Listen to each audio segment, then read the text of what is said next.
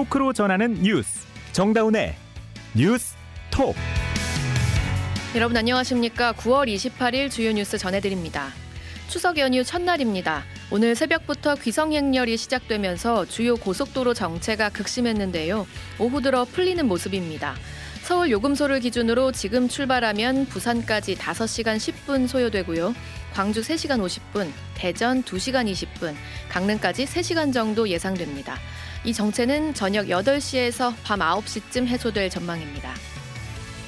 추석 성수품 물가가 지난해 대비 육 점 삼 퍼센트 낮게 나타났습니다.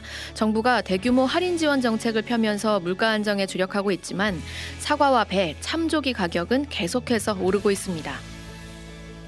북한이 어제 마무리된 최고인민회의에서 북한 헌법에 핵 개발과 보유를 영구화하는 방안을 명기했습니다. 이번 연휴 뉴스톡은 씨비에스 표준 에프엠 라디오와 레인보우 앱에서 들으실 수 있습니다. 취업이 잘 되는 경복, 잠재력을 전문가로 경복, 사호성 캠퍼스 경복대학교, 육 년 연속 졸업생 이천 명 이상 수도권 대학 취업률 일 위. 사호선에서 만나요. 학생이 행복한 대학, 경복대학교. 난 빨간물을 마셔. 콜레우스 포스콜이라는 체지방 감소 성분이 들어있어. 운동하면서 체지방을 감소시킬 수 있는 건강기능식품을 같이 먹어주는 게 중요해. 어때? 라인 보여? 서연의 빨간맛 다이어트. 건강기능식품 광고. 적절한 운동, 식이조절과 함께 본 제품을 섭취하세요. 판매원 주식회사 어댑트, 제조원 주식회사 비오팜. 육 일간의 추석 연휴가 시작됐습니다. 갈 길은 멀어도 고향과 여행지로 향하는 마음만큼은 즐거우시겠죠? 서울 고속버스 터미널에서 허지원 기자가 시민들을 만나봤습니다. 엿새간의 추석 연휴 첫날, 서울 고속버스 터미널은 고향을 방문하려는 시민들로 붐볐습니다. 캐리어를 끌거나 배낭을 맨 귀성객들이 대합시 자리를 가득 메웠고 현장 승차권을 예매하려는 줄도 끊이지 않았습니다. 보자기로 싼 선물과 짐을 양손 가득 들어 버거워 보이는 김유아 씨는 그래도 오랜만에 가족을 만난다는 설렘에 들떴습니다. 김유아 씨입니다. 인천으로 가는데 아들 며느리 주려고 고기 반찬 해가지고 가요. 애들 커가는 손자들 보는 게 기대가 되지 얼마나 컸나. 며느리가 사랑스러워서 가서 좀 칭찬도 해주고 싶고. 시민들은 치솟는 물가와 청년 실업 등으로 잠시 걱정에 잠기다가도 한가위를 맞은 만큼 어느 날보다 가족들의 건강과 행복을 기원했습니다. 시민 이명석 씨입니다. 항상 기대되죠. 집에 가는 길은 항상 그렇죠. 저희 와이프가 떡국 육수 같은 거를 준비했어요. 한 세네 시간 끓여가지고 어제 잠을 새벽 세 시에 잤어요. 어머니가 이제 병원에 좀 한 일 년 넘게 계셨거든요. 어머니가 빨리 완쾌되시기를 저희는 바라고. 코로나십구 종식 이후 첫 한가위가 엿새 황금 연휴가 되는 만큼 시민들의 이동과 나들이가 한동안 이어질 것으로 보입니다. 씨비에스 뉴스 허지원입니다. 추석 귀성행렬로 오늘 오전부터 전국 고속도로 곳곳에 정체가 심했는데요. 오후 들어 조금씩 풀리는 모습입니다. 저녁 여덟 시 이후면 정체가 해소될 것으로 보입니다. 김기용 기자입니다. 오늘 새벽부터 귀성행렬이 본격화한 가운데 주요 고속도로를 중심으로 정체가 빚어졌다가 지금은 서서히 해소되는 모습입니다. 한국도로공사는 서울 요금소를 기준으로 지금 출발하면 부산까지 다섯 시간 십 분, 광주까지는 세 시간 오십 분이 걸릴 것으로 보고 있습니다. 대전까지는 두 시간 이십 분, 대구까지는 세 시간 오십 분, 강릉까지는 세 시간 정도로 예상됩니다. 정체는 조금 뒤 저녁 여덟 시에서 밤 아홉 시쯤 해소될 전망입니다. 오늘 하루 수도권에서 빠져나가는 차량은 오십삼만 대에 이를 것으로 예측됩니다. 귀경길은 추석 다음 날인 일요일 오후에 정체가 가장 심할 것으로 보입니다. 연휴 마지막 날인 다음 주 화요일까지 이동하는 사람은 사천만 명이 넘을 것으로 예상되는데 지난해 추석과 비교하면 이십칠 퍼센트 가까이 늘어난 수치입니다. 다만 엿새간 교통량이 분산되다 보니 하루 평균 이동량은 구 퍼센트 정도 줄어들 것으로 전망됩니다. 오늘 영 시부터 추석 연휴 나흘간은 민자 고속도로를 포함한 전국 고속도로의 통행료가 면제되는데 대체 공휴일과 개천절에는 평소처럼 통행료를 내야 합니다. 하늘길 이동도 본격화했습니다. 인천국제공항은 추석 연휴가 시작된 어제부터 다음 달 삼 일까지 일주일간 백이십일만여 승객이 공항을 찾을 것으로 내다봤습니다. 씨비에스 뉴스 김기용입니다. 요즘 인터넷 쇼핑몰에선 한 개에 만 원짜리 사과가 팔리고 있습니다. 기후변화로 생산량과 어획량이 줄어들면서 배와 참조기 가격도 천정부지로 치솟았는데요. 추석 성수품 물가를 잡기 위해 정부가 물량 공세를 펴고 있지만 역부족인 모습입니다. 송경식 기자의 보도입니다. 정부는 추석을 일주일 앞둔 시점에 추석 성수품 물가는 지난해 대비 육 점 삼 퍼센트 낮은 수준이라고 밝혔습니다. 농식품부가 비축 물량 십사만 오천 톤을, 해수부가 사천팔백 톤을 각각 시장에 집중 공급하고 육백칠십억 원 규모의 할인 지원 정책을 펼친 결과입니다. 그러나 사과와배, 참조기의 경우 이 같은 정부의 지원에도 불구하고 연일 가격 오름세가 이어지고 있습니다. 농산물 유통정보에 따르면 사과 열 개의 경우 삼만 천육백삼십일 원으로 일주일 전보다 오 점 칠 퍼센트 올랐으며 배는 열 개에 삼만 사천삼백구십육 원으로 일주일 사이 삼천구백사십칠 원 십이 점 구 퍼센트 급등했습니다. 한국소비자단체 협의회의 추석 특별물가 이 차 조사 결과에서도 사과와 배 가격은 이 주 전 조사 대비 각각 구 점 영 퍼센트, 십 점 칠 퍼센트 상승했습니다. 특히 참조기의 경우 팔천구십팔 원에서 구천이백팔십일 원으로 이 주 사이 십사 점 육 퍼센트나 올랐습니다. 집중적인 할인 지원 등에도 시장에서의 가격 안정 효과가 나타나지 않는 모양새입니다. 정부는 기상 여건 등으로 생산량과 어획량이 줄어 가격이 올랐다며 지속적인 안정자금 투입으로 물가 부담을 줄여나가겠다는 입장입니다. 씨비에스 뉴스 손경식입니다. 긴 연휴에 나들이 계획도 세우고 계실 텐데요. 지금 순천만 국제정원 박람회엔 가을 국화꽃이 만개했습니다. 벌써부터 가족 단위 방문객으로 붐비고 있다는데요. 전남 씨비에스 박사라 기자가 다녀왔습니다. 정원 박람회가 열리고 있는 순천만 국가정원이 온통 황금빛, 주황빛으로 물들었습니다.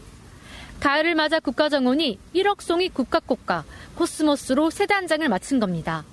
국화꽃이 파노라마처럼 펼쳐진 노을정원과 튤립에서 국화꽃으로 교체된 네덜란드 정원에서는 관람객들이 사진을 찍으며 추억 담기에 분주합니다.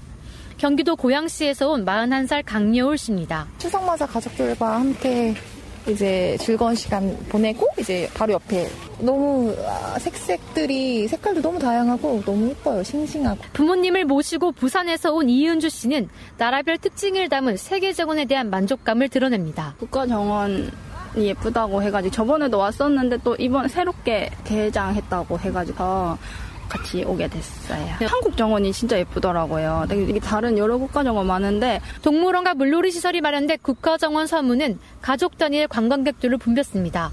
물이 지어 있는 홍학대와 갓 태어난 다람쥐 원숭이, 앵무새 앞에서 가족 모두 신이 난 표정입니다. 김포에서 온 정동윤 씨 가족입니다. 동물들을 가까이서 볼 수 있어서 애들이 정말 좋아하는 것 같아요. 앵무새랑 같이 보는 거예요.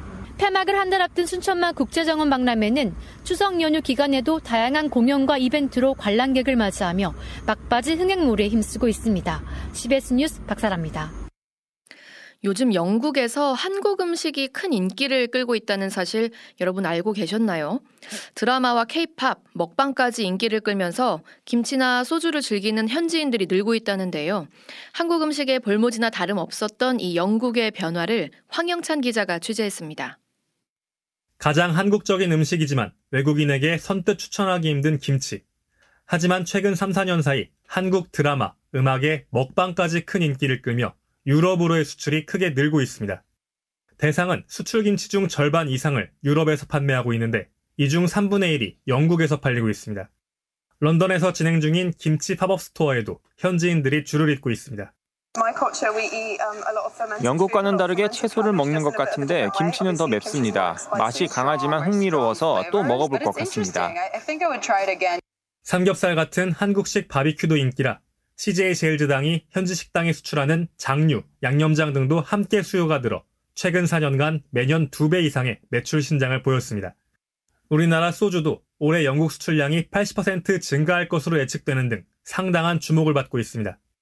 하이트 진로가 현지 축제에 설치한 부스에는 일만 오천 명이 몰렸는데 영국에서는 희석식 소주 대신 과일향이 첨가된 소주가 인기입니다. 아주 부드럽고 술맛이 강하지 않아 즐길만 합니다. 센 술처럼 부담스럽지 않고 가볍게 마실 수 있어 너무 좋습니다. 식품업계에서는 영국이 타 문화에 대한 수용도가 높으면서도 트렌드를 선도하는 특징을 지녔다며 본격적인 유럽 공략의 전초기지가 될 것이라 기대하고 있습니다. 씨비에스 뉴스 허영찬입니다. 여러분은 지금 뉴스다운 뉴스, 정다운의 뉴스톡을 듣고 계십니다. 항저우 아시안게임에 출전하고 있는 우리 선수들은 추석 연휴도 있고 굵은 땀방울을 쏟아내고 있습니다. 수영과 펜싱 종목을 필두로 개최국인 중국에 이어서 지금 종합순위 이 위를 기록하고 있는데요. 항저우 현지 분위기 더 알아보겠습니다. 박세훈 기자. 네, 아시안게임이 열리는 중국 항저우에 나와 있습니다. 네, 아시안게임 지금 개막 육 일째인데요. 우리 선수단이 원래 종합 삼 위를 목표로 세고 갔는데 첫날부터 계속 이 위를 지키고 있는 거죠? 네, 우리 선수단은 조금 전 기계체조 남자 마루 운동에서 김한솔 선수가 우승해 현재 금메달 스무 개로 종합 이 위에 올라 있습니다. 우리나라는 그동안 중국에 이은 아시아 이 위 자리를 지켜왔습니다만 오 년 전 자카르타 대회에서는 일본에 이 위를 내줬습니다. 음. 이는 일본이 이천이십일 년 도쿄올림픽을 준비하면서 엘리트 체육에 대대적으로 투자했기 때문입니다.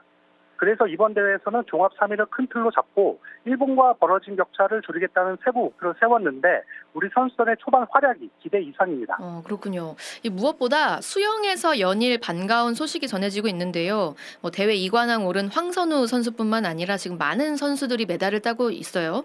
어, 그동안 근데 수영이 약세 종목으로 여겨지지 않았었나요? 네, 그렇습니다. 우리나라 수영은 한때 박태환이 전부였던 시절이 있었습니다. 박태환이 출전하지 않았던 지난 자카르타 아시안게임에서 금메달 한 개, 총 메달 여섯 개로 두각을 나타내지 못했는데요. 네네. 이번 대회는 다릅니다. 어, 수영 경기가 열린 나흘 동안 우리 대표팀은 벌써 금메달 세 개, 총 메달 열세 개를 수확했습니다. 어, 역시 에이스는 황선우였습니다. 남자계영 팔백 미터 단체회전에 이어 주종목인 자유형 이백 미터에서 아시아 정상에 올랐고요. 혼자 다섯 개의 메달을 쓸어담는 활약을 펼쳤습니다. 예, 황선우 선수의 소감을 직접 들어보시죠. 한 메이저 대회에서 이렇게 메달을 다섯 개 이상, 다섯 개 정도, 다섯 개 이상 따내는 것이 정말 저에게 일어날 수 있는 일일까 생각을 했는데 이번 아시안게임에서 이렇게 굉장히 제 기록에 대한 자부심이 있고 여자 대표팀의 에이스 김서영, 배영의 이은지, 자유형의 이호준 등 여러 선수들이 다양한 종목에서 메달을 따내면서 우리 수영의 위상을 높이고 있습니다. 그리고 금빛 레이스는 아직 남았습니다. 자유형 중거리 종목의 김우민이 오늘 밤 출전하는 자유형 팔백 미터와 내일 열리는 자유형 사백 미터에서 금메달에 도전합니다. 네, 효자 종목으로 불리는 펜싱에서도 우리 선수들이 선전하고 있는 거죠? 네, 펜싱 대표팀은 어제까지 금메달 다섯 개를 획득해서 펜싱 종목의 종합 일 위를 달리고 있습니다. 남자 사브르 개인전과 여자 에페 개인전에서는 우리 선수들끼리 결승을 치르며 압도적인 실력을 뽐내기도 네네. 했습니다. 프로야구 롯데의 에이스 투수로 유명했던 윤학길의 딸 윤지수의 여자 사브르 우승 소식이 화제를 모으기도 했고요. 음. 어제 열린 두 종목의 단체전에서도 우승을 휩쓸었습니다. 오늘 밤에는 구봉길과 오상욱을 앞세운 남자 사브르 대표팀의 단체전 결승이 열리는데요. 지난 개인전 결승에서는 대표팀 후배 오상욱이 대회 사 연패에 도전한 선배 구봉길을 꺾고 우승했습니다. 음. 그래서 오상욱이 선배에게 금메달을 꼭 선물하겠다면서 단체전을 임하는 각오가 지금 보통이 아니거든요. 네. 오늘도 금빛 찌르기 기대해볼 만합니다. 네, 기대해보겠습니다. 어, 이 구기 종목에 대한 관심도 지금 커지고 있는데요. 이강인 선수가 뛰고 있는 축구대표팀이 지금 팔 강에 진출해 있고 야구대표팀도 항저우에 입성했나요? 네, 유승일 감독이 이끄는 야구대표팀이 바로 조금 전에 항저우 국제공항에 도착했습니다. 야구대표팀은 사 회 연속 아시안게임을 우승을 목표로 다음 달 일 일부터 경기 일정에 돌입하는데요. 유승일 감독은 남은 기간 동안 잘 준비해서 첫 단추를 잘 깨겠다는 각오입니다. 직접 들어보시죠. 아, 덥네. 오늘 도태우이 덥네. 아, 이제 이틀 남았으니까 이제 뭐 선발 투수도 정해야 되고 어, 이틀 동안 훈련 잘 준비해가지고 저 일 위로 올라갈 수 있도록 하겠습니다. 야구 첫 경기가 열리는 날에는 남자 축구 중국과 팔 강전을 치릅니다. 객관적인 전력에서는 우리가 한 수 위인 게 분명합니다. 예. 게다가 우리 대표팀에는 해외파 이강인이 합류해서 전력이 더욱 강해졌는데요. 음. 변수는 상대가 개최국이라는 점, 그리고 워낙 축구를 거칠게 한다는 점입니다. 황선호고는 지난 유월 중국 원정 평가전을 치렀는데 소림축구로 불리는 중국의 거친 플레이에 부상자만 늘어나고 말았습니다. 게다가 아시안게임에서는 비디오 판독, 브이에이아르 시스템을 시행하지 않기 때문에 편파 판정에 대한 우려도 있습니다. 이 같은 변수를 지우는 방법은 오직 하나밖에 없습니다. 바로 실력으로 상대로 압도하는 건데요. 선수들도 이미 단단히 각오하고 있습니다. 네, 지금까지 중국 항저우에서 전해드렸습니다. 북한이 어제 마무리된 최고인민회의에서 북한 헌법의 핵 개발과 보유를 영구화하는 방안을 명기했습니다. 김정은 위원장은 반미연대를 더 강화하겠다면서 신냉전 구도를 활용하겠다는 의지를 드러냈습니다. 김학일 기자의 보도입니다. 어제까지 이틀 동안 평양 만수대의사당에서 열린 북한 최고인민회의. 여기서 북한 헌법의 일부 조항을 수정 보충했습니다. 최응혜 최고인민회의 상임위원장의 발의로 헌법 조문을 고쳐 핵무력 지위와 건설에 대한 국가활동 원칙을 명시했습니다. 북한은 이미 지난 이천십이 년 헌법 개정 때 서문에 핵보유국의 지위를 명기했습니다. 지난해에는 핵무력 정책법령을 채택하기도 했습니다. 이어 이번 회의에서 헌법 조항까지 고쳐 국가 핵활동 원칙을 담은 겁니다. 헌법 오십팔 조와 오십구 조에 핵무기 발전을 고도화한다는 것, 주권과 영토 안정, 인민 권익을 위해 강력한 군권을 담보한다는 내용이 적시됐습니다. 김정은 위원장은 국가 핵무력 정책을 공화국 최고법, 즉 헌법으로 담보하는 역사적 과제가 달성됐다고 말했습니다. 그러면서 핵무력 정책이 영구화됐다고 표현했습니다. 세월이 흐르고 대가 바뀌어도 국가의 영원한 전략 자산으로 핵을 보존 강화하겠다는 의지를 대내외에 밝힌 겁니다. 김 위원장은 특히 신냉전을 거듭 언급하며 미국의 반기를 든 국가들과의 연대를 가일층 강화해 나갈 것이라고 말했습니다.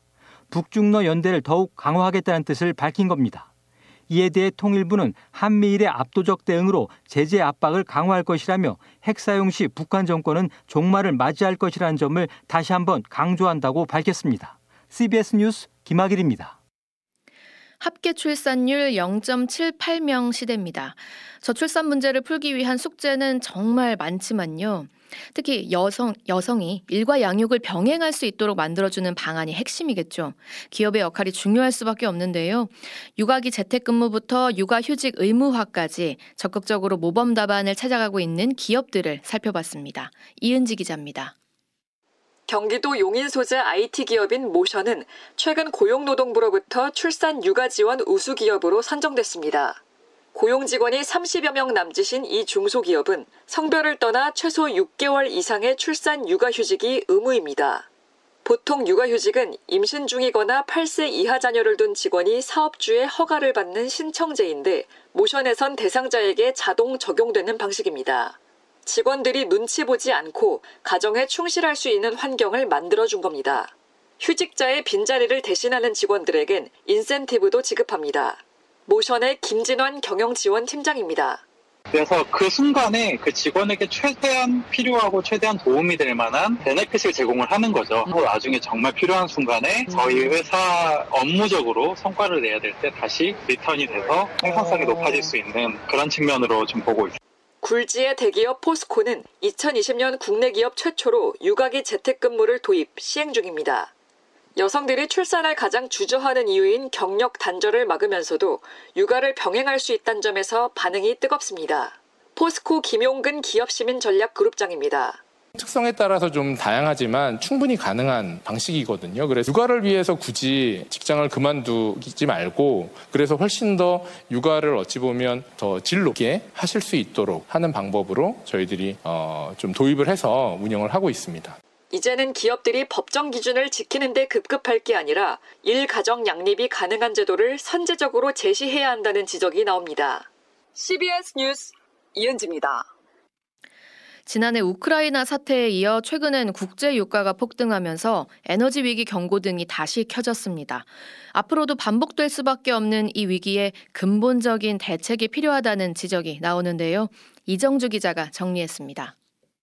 최근 들어 브렌트유와 두바이유 등 국제 석유 가격이 십 개월 만에 배럴당 구십 달러를 돌파하며 급등세가 멈추지 않고 있습니다. 난방용 주요 에너지원으로 사용되는 액화천연가스도 지난해 중순 최고가를 기록한 이후 올여름까지 하락세를 보이는 듯 했지만 재차 상승하는 분위기입니다. 사실상 원자재 대부분을 수입하는 에너지 빈국인 우리나라 입장에선 해외 변수에 따라 위기가 반복되고 있는 겁니다. 문제는 이 같은 위기가 에너지 안보를 위협하는 수준에 달하고 있다는 점입니다. 전문가들은 해외 개발 사업에 적극적인 투자를 통해 자원을 선제적으로 확보할 필요가 있다고 지적했습니다. 강천구 인하대 에너지자원공학과 교수입니다. 또 수요 측면에서 보면 해외 자원 개발을 우리 지속적으로 해나가야 됩니다. 글로벌 기준인 탄소 중립 달성을 위해 장기적으론 재생에너지와 원자력 발전을 중심축으로 삼아야 한다는 조언도 빠지지 않았습니다. 정동욱 중앙대 에너지학과 교수입니다. 재생에너지가 원자력 두 에너지원을 주축으로 하고 거기다가 변동성 보완을 위해 가지고 가스라든가. 수요 측면에선 원자재 가격과 소비자 요금 사이 격차를 줄이는 등 가격 연동성을 강화해야만 에너지 과소비 현상을 개선할 수 있다는 전망입니다. 씨비에스 뉴스 이정주입니다. 미국 중앙은행인 연방준비제도가 연 오 퍼센트를 웃도는 수준의 기준금리를 내년까지도 유지할 수 있다고 밝히면서 시장이 충격에 빠졌습니다. 당장 원달러 환율이 급등하고 증시는 고꾸라졌는데요. 이런 상황이 시월 내내 이어질 수 있다는 관측도 나옵니다. 박성환 기자가 보도합니다. 미국 중앙은행 연방준비제도는 지난 이십일일 올해 기준금리를 영 점 이오 퍼센트포인트 더 올릴 수 있다는 위원들의 전망을 발표했습니다. 이 발표엔 내년 금리 인하 폭이 지난 유월 전망치의 절반 수준인 영 점 오 퍼센트포인트에 그칠 수 있다는 전망도 담겼습니다. 내년에도 연 오 퍼센트대의 높은 기준금리가 유지될 수 있다는 예상밖 발표에 시장은 불안의 늪에서 헤어나오지 못하는 모양새입니다. 미국 국채금리 급등과 맞물려 달러 가치도 치솟으면서 원달러 환율은 천삼백오십 원 선 안팎에서 등락하며 작년 십일월 이후 최고 수준을 보이고 있습니다. 시장의 위험자산 투자 심리가 극도로 위축되면서 코스피 지수는 이천오백 선이 붕괴된 뒤 지난 사월 이후 가장 낮은 수준인 이천사백육십 선까지 하락했습니다. 증권가에선 미국의 연내 기준금리 추가 인상 여부를 둘러싼 불확실성이 해소되기 전까진 이런 불안 상황이 지속될 수 있다는 관측이 나옵니다. 정용택 아이비케이 투자증권 수석 연구위원입니다. 그 십일월 에프오엠씨 때까지는 미국 통화정책에 대한 우려라든가 이런 부분들이 계속 나오면서 시장을 좀 불안하게 하는 요인이 될 것 같고. 추석 명절 기간에도 제롬 파월 연방준비제도 의장의 연설 등 변수가 많아 연휴 직후 시장 변동성이 커질 수 있다는 우려도 적지 않습니다. 씨비에스 뉴스 박성환입니다. 미국이 중국과 반도체 패권 경쟁을 벌이면서 중국으로의 첨단 장비 수출을 제한하고 있죠. 우리나라 기업은 이 규제에서 일 년 유예돼서 한숨 돌렸었는데 벌써 다음 달 만료를 앞두고 있습니다. 업계의 불안도 커지고 있는데요. 장성주 기자가 살펴봤습니다. 미국 상무부가 중국의 첨단 반도체 장비 수출을 금지한 건 지난해 시월. 중국이 메모리 반도체 생산기지인 삼성전자와 에스케이하이닉스는 규제 적용이 일 년 유예됐는데 다음 달 십일일쯤 만료됩니다. 윤석열 정부가 미국과 협상하고 있지만 성과가 나오지 않으면서 우리 기업의 중국 공장 업그레이드는 사실상 제한될 위기입니다. 여기에 미국의 반도체 지원법에 따라 보조금을 받으면 중국에서 현행 대비 첨단 반도체의 오 퍼센트 이상 생산 능력 확대를 제한하는 이른바 가드레일까지 확정됐습니다. 미국 상무부 진아로먼도 장관입니다. 반도체법의 목적은 국가 안보를 위한 겁니다. 따라서 중국이 미국을 앞지르는데 한 푼도 쓰이지 않도록 경계해야 합니다. 또 미국의 수출 통제 대상인 화웨이가 최신 스마트폰에 에스케이하이닉스의 메모리 반도체를 사용한 화웨이 사태도 분위기를 얼어붙게 만든 요인입니다. 에스케이하이닉스는 화웨이와 거래하지 않고 있다는 입장이지만 미국 규제의 구멍이 확인된 만큼 반도체 패권 갈등이 더 확대할 수 있다는 우려가 커지고 있습니다. 이에 따라 미중 갈등이 극적으로 타결되지 않는 한 우리나라 반도체 업계의 불확실성은 계속될 전망입니다. 씨비에스 뉴스 장성주입니다. 간추린 소식입니다. 진드기와 쥐 등이 옮기는 감염병 발생이 늘고 있어 추석 연휴 나들이 객에게 각별한 주의가 요구됩니다. 질병관리청에 따르면 쯔쯔가무시 환자는 이천이십 년부터 삼 년 동안 모두 삼백십 명으로 팔십육 점 오 퍼센트 증가한 것으로 나타났습니다. 쯔쯔가무시는 이 주 정도의 잠복기를 거친 후 두통, 발열, 오한, 구토, 가피 등의 증상이 나타납니다. 앞으로는 학부모 등이 교사 동의 없이 수업 내용을 녹음하면 교육활동 침해 행위로 수사기관에 고발될 수 있습니다. 교육부는 지난 일일부터 시행된 학생 생활지도 고시에 대한 세부 안내서에 이런 내용을 담아 공개했습니다. 또 수업 중에 졸거나 엎드려 자는 학생에 대해서는 교사가 교실 면학 분위기를 위해 생활지도가 가능하다고 명시했습니다. 이어서 날씨 전해드립니다. 이수경 기상 리포터.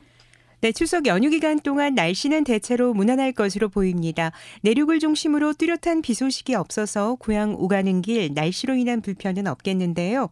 다만 일교차 큰 날씨 속에 아침과 밤에는 떨어지는 기온에 맞게 옷차림에 유의하셔야겠습니다. 특히 연휴 후반인 시월의 첫날에는 아침 기온이 서울과 대전 십삼 도 안팎까지 떨어지는 등 지금보다 날씨가 쌀쌀해질 것으로 예상됩니다. 이 시각 이후로 대체로 맑은 하늘이 이어지겠고 추석인 내일은 가끔씩 구름이 많은 날씨가 예상됩니다. 따라서 한가위 보름달은 전국적으로 구름 사이로 볼 수 있을 것으로 예상되는데요. 이번 한가위 보름달은 서울 기준으로 내일 저녁 여섯 시 이십삼 분에 뜨겠습니다. 모레 토요일에는 대체로 구름이 많겠지만 비가 오는 곳은 없겠습니다. 다만 강원 영동에는 시월의 첫날 약간의 비가 내릴 것으로 보이고 아침에는 기온차로 인해서 곳곳으로 안개가 끼는 곳이 많겠습니다. 내일은 전반적인 기온 오늘보다 이, 삼 도 이상 떨어지겠는데요. 서울의 경우 내일 아침 기온은 십육 도, 낮 기온은 이십오 도가 예상됩니다. 날씨였습니다. 겉보기엔 일반 승용차와 같은 일명 암행 순찰차가 명절 도로 곳곳을 누비고 있다고 합니다. 상공 육백 미터에서도 차량 번호판 식별이 가능한 카메라를 단 참수리 헬기도 떠 있고요. 모두 얌체 운전을 하는 교통법규 위반 차량을 적발하고 있는 건데요. 이렇게 꼭 누가 보지 않아도 양보하고 배려하는 운전하시길 당부드립니다. 오늘 정다운의 뉴스톡은 여기까지고요. 여러분 내일 다시 뵙겠습니다. 고맙습니다.